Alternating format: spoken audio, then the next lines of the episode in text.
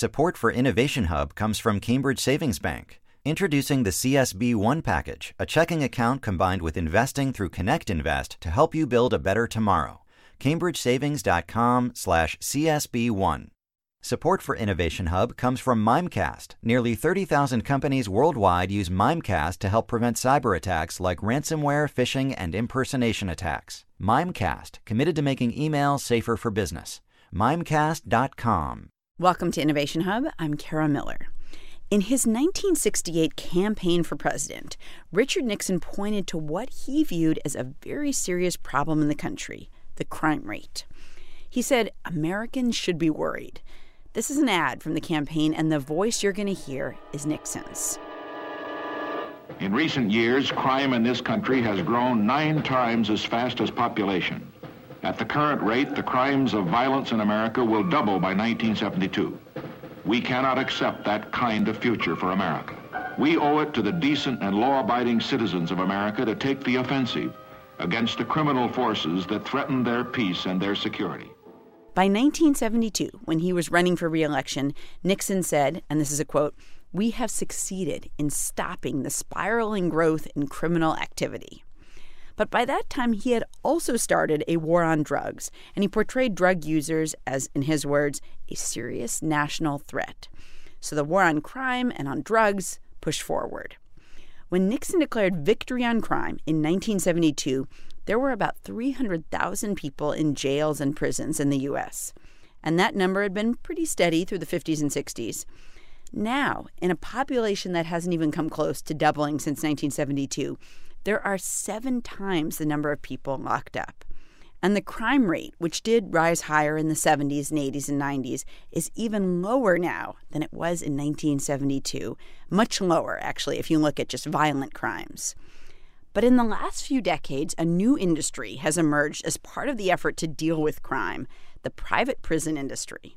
How did private companies ever get into the business of running prisons? And does the demand for growth from shareholders, for example, which would be a concern of a burger chain or a clothing retailer, how does that pressure affect public policy? Lauren Brooke Eisen is senior counsel at the Brennan Center for Justice, and Marc Mauer is the executive director of the Sentencing Project and the author of Race to Incarcerate. Welcome to you both. Thanks for your time. Thanks. Good to be here. Thank you for having us. So, um, Marc, I'm going to start with you. How did private prisons become an industry? I mean, this seems like, you know, a government function. How did it, uh, in the first place, kind of get opened up to private people, to private companies, to contractors, that sort of thing? Well, it starts back in the 1980s. This was the time that the war on drugs was really being launched in a massive way. The tough on crime movement was in its heyday with the adoption of harsh penalties, more people going to prison. Uh, many of the years of the 1980s, we saw prison growth of 10% or more in a single year. Hmm. So states were scrambling. They had overcrowded prisons. They were trying to get money to buy new prisons to contain the population. And along came this group of new entrepreneurs who made an, an opening to state and federal governments and said, uh, We've got a solution for you. We can build and fill prisons and we can help save you money. We'll keep these people locked up and it'll be a win win situation. Lauren Brooke, as far as you can tell, or as far as any of us could tell, if we went to visit a private prison versus a public prison, how are they different? Um, you know, what is a private prison like and, and how does it function? Um, private prisons and government run prisons don't look very different from the outside or from the inside. And I think at the end of the day, how these facilities are so different is that one is state run and is part of the government versus in these private prisons, a CEO of these corporations is making a profit. And the two largest private prison corporations in this country are CoreCivic. It used to be called CCA. They just rebranded and they're mm. now named CoreCivic. And GEO Group. They're both publicly traded on the stock exchange. And they earned a combined $4 billion in 2016 alone. That's more than Airbnb, Snapchat, Pandora, and the Dallas Cowboys mm. combined. Wow. so we're talking about significant profits because private industry is making uh, so much money off of our nation's predilection for incarceration, we should be seeing, um, you know, performance outcomes that are just much better, that beat the recidivism rates, for example, that you would see in a government-operated prison. And are we?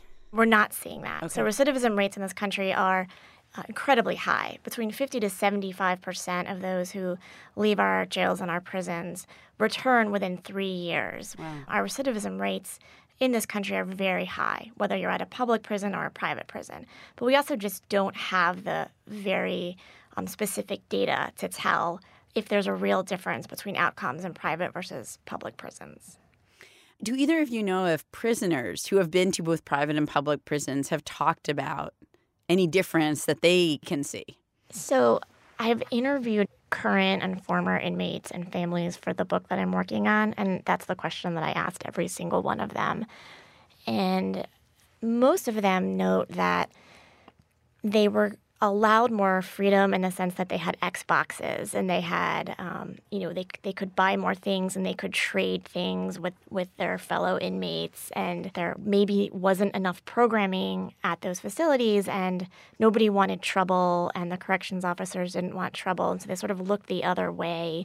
You know, a couple of the inmates I interviewed had been convicted for um, sex crimes. You know, one of them was child pornography. I think it was just looking at pictures. Um, so in Vermont, he actually wasn't allowed to use computers at the prisons. But when he was sent to Michigan to a private prison there, still under the Vermont Department of Corrections contracts, um, you know, he was allowed to use a computer. They're just the rules seem to be a little lax, and also the the private prisons cherry pick the inmates, and so oftentimes they won't take inmates who suffer from AIDS. They won't take inmates who are sick, who are elderly. So it's it's pretty hard to compare. Really? They get to decide what inmates they're going to house in their prisons? In a lot of cases, yes. That's really interesting. Additionally, the states have had very mixed feelings about the contracting. So they've contracted with private prisons, but they haven't felt entirely comfortable with it. So they give them uh, people in prison who are d- designated as uh, minimum security rather than medium or maximum because they're not quite sure they Mm-hmm. trust them with uh, more difficult management issues. So you talked about private prisons making hundreds of millions of dollars in, in pure profit. How are they able to do that and the government isn't? Or is the government making a lot of money off of prison? Are they just more efficient, private prisons? It describe to me how that money is made. So what happens is, you know, they look to cut costs. And most of the costs in running, operating a prison are in staffing costs. And so they may pay lower wages to their correctional officers. Uh, these staff members, these correctional officers, are not unionized, so there aren't those added costs of pension and you know all of the sort of costs that a union may require. And they look for other ways to cut staffing costs and other costs around the facility. Um, and that's really at the end of the day how these corporations are able to make money. Mark, are there any hard numbers about in the long run, 10, 20, 30 years down the line, is it more cost effective to go with a private prison or should a state, you know, if they want to build a prison, just saying, look, we're going to build it ourselves, we're going to issue the bonds, uh, you know, whatever needs to be done? Yeah. Well, the best research to date shows is there's no significant difference. There was a study some time ago. The General Accounting Office looked at some of the research out there on private prisons. They essentially concluded sometimes they were a little bit cheaper, sometimes a little more expensive. More or less, they were roughly the same. And Remember, this is just the cost to the state. So the private prison companies are saying, you know, we will lock people up at less cost to you. They're also saying to their stockholders, and we'll also make a profit for you too. Uh, as Lauren Brooke pointed out, most of the cost of any prison are in staffing, which means if you try to do cheaper and if you try to make a profit, um, your staff are less well trained, you have higher turnover among your staff all the kinds of situations that generally can lead to some very serious problems because having well trained and experienced staff in an institution filled with tension as prisons are is really critical to operating uh, a safe and secure prison for both prisoners and guards. I'm Kara Miller. You're listening to Innovation Hub, and I'm talking with Lauren Brooke Eisen and Marc Mauer about the rise of the private prison industry. Mark, let's talk about the current state of the private prison industry. We saw under President Obama a kind of push to get the government out of the business of using private prisons, private companies to build prisons. And and you know, before the election in 2016, the stock prices of the major private prison companies were really hurt, but they've rebounded a lot um, since the Trump administration came to power. And I just wonder where you see private prisons and the, the sort of public administration's decision about whether or not to use private prisons, where is that headed? Well, I think there are two different lenses to look at. One is through the federal government, the other is at the state level. The federal government, for a variety of reasons, has been much more committed to privatization than the states. And this has been true both in Democratic and Republican administrations. But Last August, the Justice Department announced that it would be phasing out the use of private prisons in the federal system. And they said they were doing so for two reasons. First, there was an inspector general report of the contracted facilities that found they had significantly more problems with safety and security in the private prisons than they did in the public prisons. And secondly, there's been a substantial decline in the federal prison population in recent years. So it allows the uh, government to phase out these contracts because the beds aren't really needed so much. Yes, and on that point, CC, uh, CoreCivic and GEO Group stocks soared in the immediate days after Trump won the election. Um, in fact, CNBC called Trump's election nothing short of a game changer for the beleaguered private prison contractor industry. The stocks have greatly increased even after Attorney General Sessions' memo uh, rolling back the Obama Justice Department's guidance on private prisons. And I think that that memo is really telling. It was a one paragraph memo to the Bureau of Prisons reversing this guidance and there was there was no evidence, there were no statistics, there was no real reason for this reversal. Um, but I think I think that is sort of a harbinger to come, and I think some of the states may be taking their cue from what's happening at the federal level, and um, certainly feeling a little bit more comfortable to, um, you know, look at these contracts again, and when they do face overcrowding issues in their states think about how they can relieve that through contracting with private prisons. And so I think it'll be interesting to see what happens at the state level. I think they are connected somewhat. Let's talk about uh, the diversification of the private prison industry because their services are not just for people who are convicted of crimes anymore. And so um, as we look at this future in which potentially there are going to be more immigrants detained, I know the ACLU has said something like half of the people who are detained, uh, who are immigrants, are in facilities run by private companies. I mean, I think we sort of imagine uh, border patrol agents keeping people in these vast areas, uh, but a lot of those areas are private spaces. Yeah, so over half of the ICE facilities are contracted to uh, private corporations to run, and those are civil hmm. immigration mm. detention centers. Most of those are along the southern border, so Texas, Arizona, California.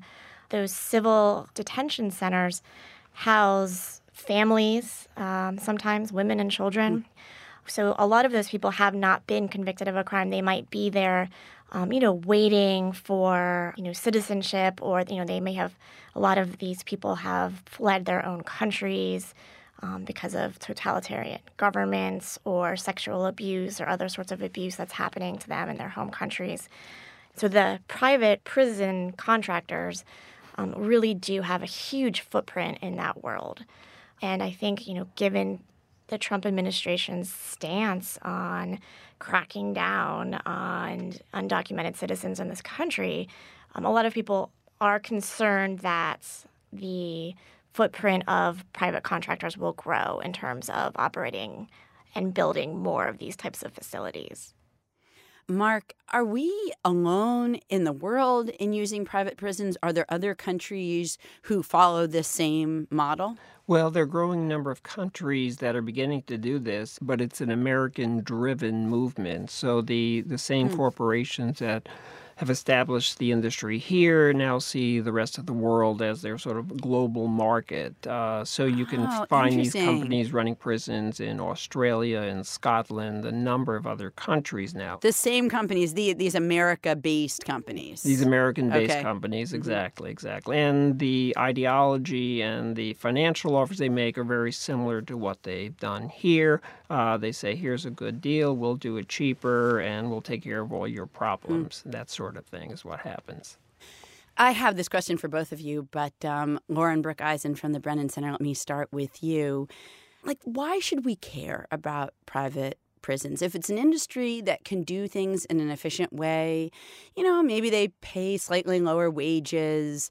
Um, but maybe that makes things more efficient. If the recidivism rate isn't all that different from public prisons, should we care at all that there is a private prison industry and that you know we lean on it for maybe some of the things that used to be part of public services? That's a great question. And a lot of people who study data, they, they say just that. They say, why should we care? We're talking about a little more than 126,000 people uh, who are inmates in privately owned or managed facilities across the country. It's about 8% of the state and federal inmates. That doesn't account for those who are in the private immigrant detention facilities. What's happened is that private prisons have sort of become this ground zero of the anti mass incarceration movement.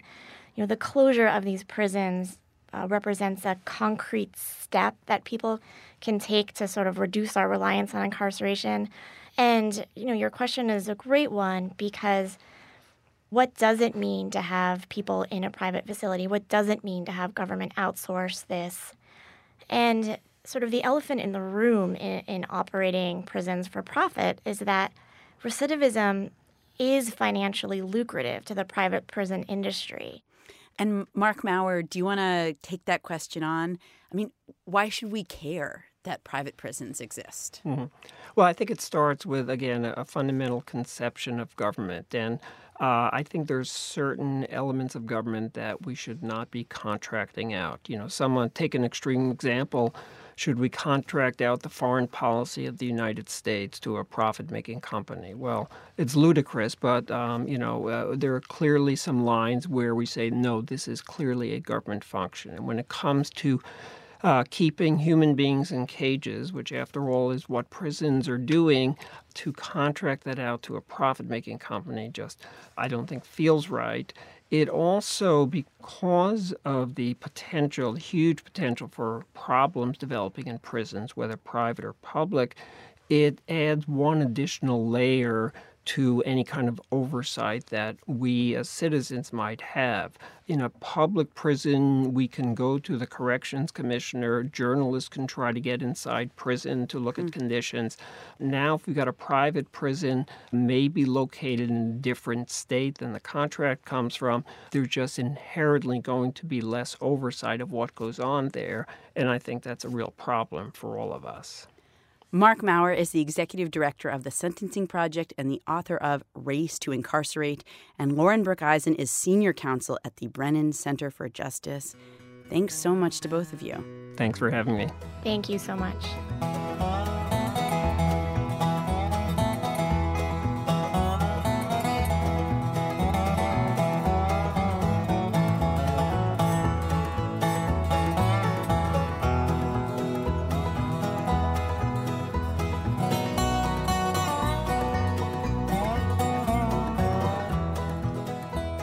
We've got more about the early entrepreneurs in the private prison industry, who they were, and why they saw opportunity.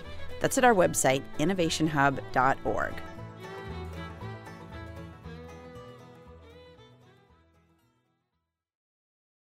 Support for Innovation Hub comes from Cambridge Savings Bank. Introducing the CSB One package, a checking account combined with investing through Connect Invest to help you build a better tomorrow. CambridgeSavings.com slash CSB1.